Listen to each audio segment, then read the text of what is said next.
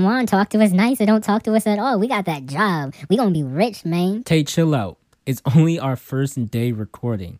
Oh my goodness, Joey, why you gotta be such a party pooper? But hey, yo, did you hear my lines? I was all like, oh, I'm lonely. Nobody wants to be with me. Oh, boo hoo, boo hoo. All right, all right. You did kill it, Famo. You really got into character. I'm proud of you.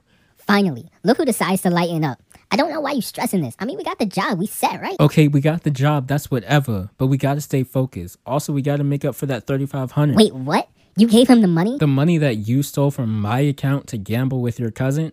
Yes, I gave him what he was owed. Uh, to be fair, I almost won us twice that amount. He just cheated. That little. hey, no cussing. It doesn't matter anyway. The most important thing is that we are living an honest life. No tricks, no excuses, Tay. Just us in life. You always gonna ruin everything. How we supposed to make that money back anyways, huh, Smarty? Since you got all the bright ideas. Shoot, we barely paying rent, and I definitely ain't got no chances playing the lottery now. That stuff is like a one in a million. Look, we'll figure something out, but at least we got to be on an episode. I was on two episodes, so he likes me better than you. you broke into the studio and without asking recorded an intro for an official episode. Hey, like whole life risking our jobs and everything.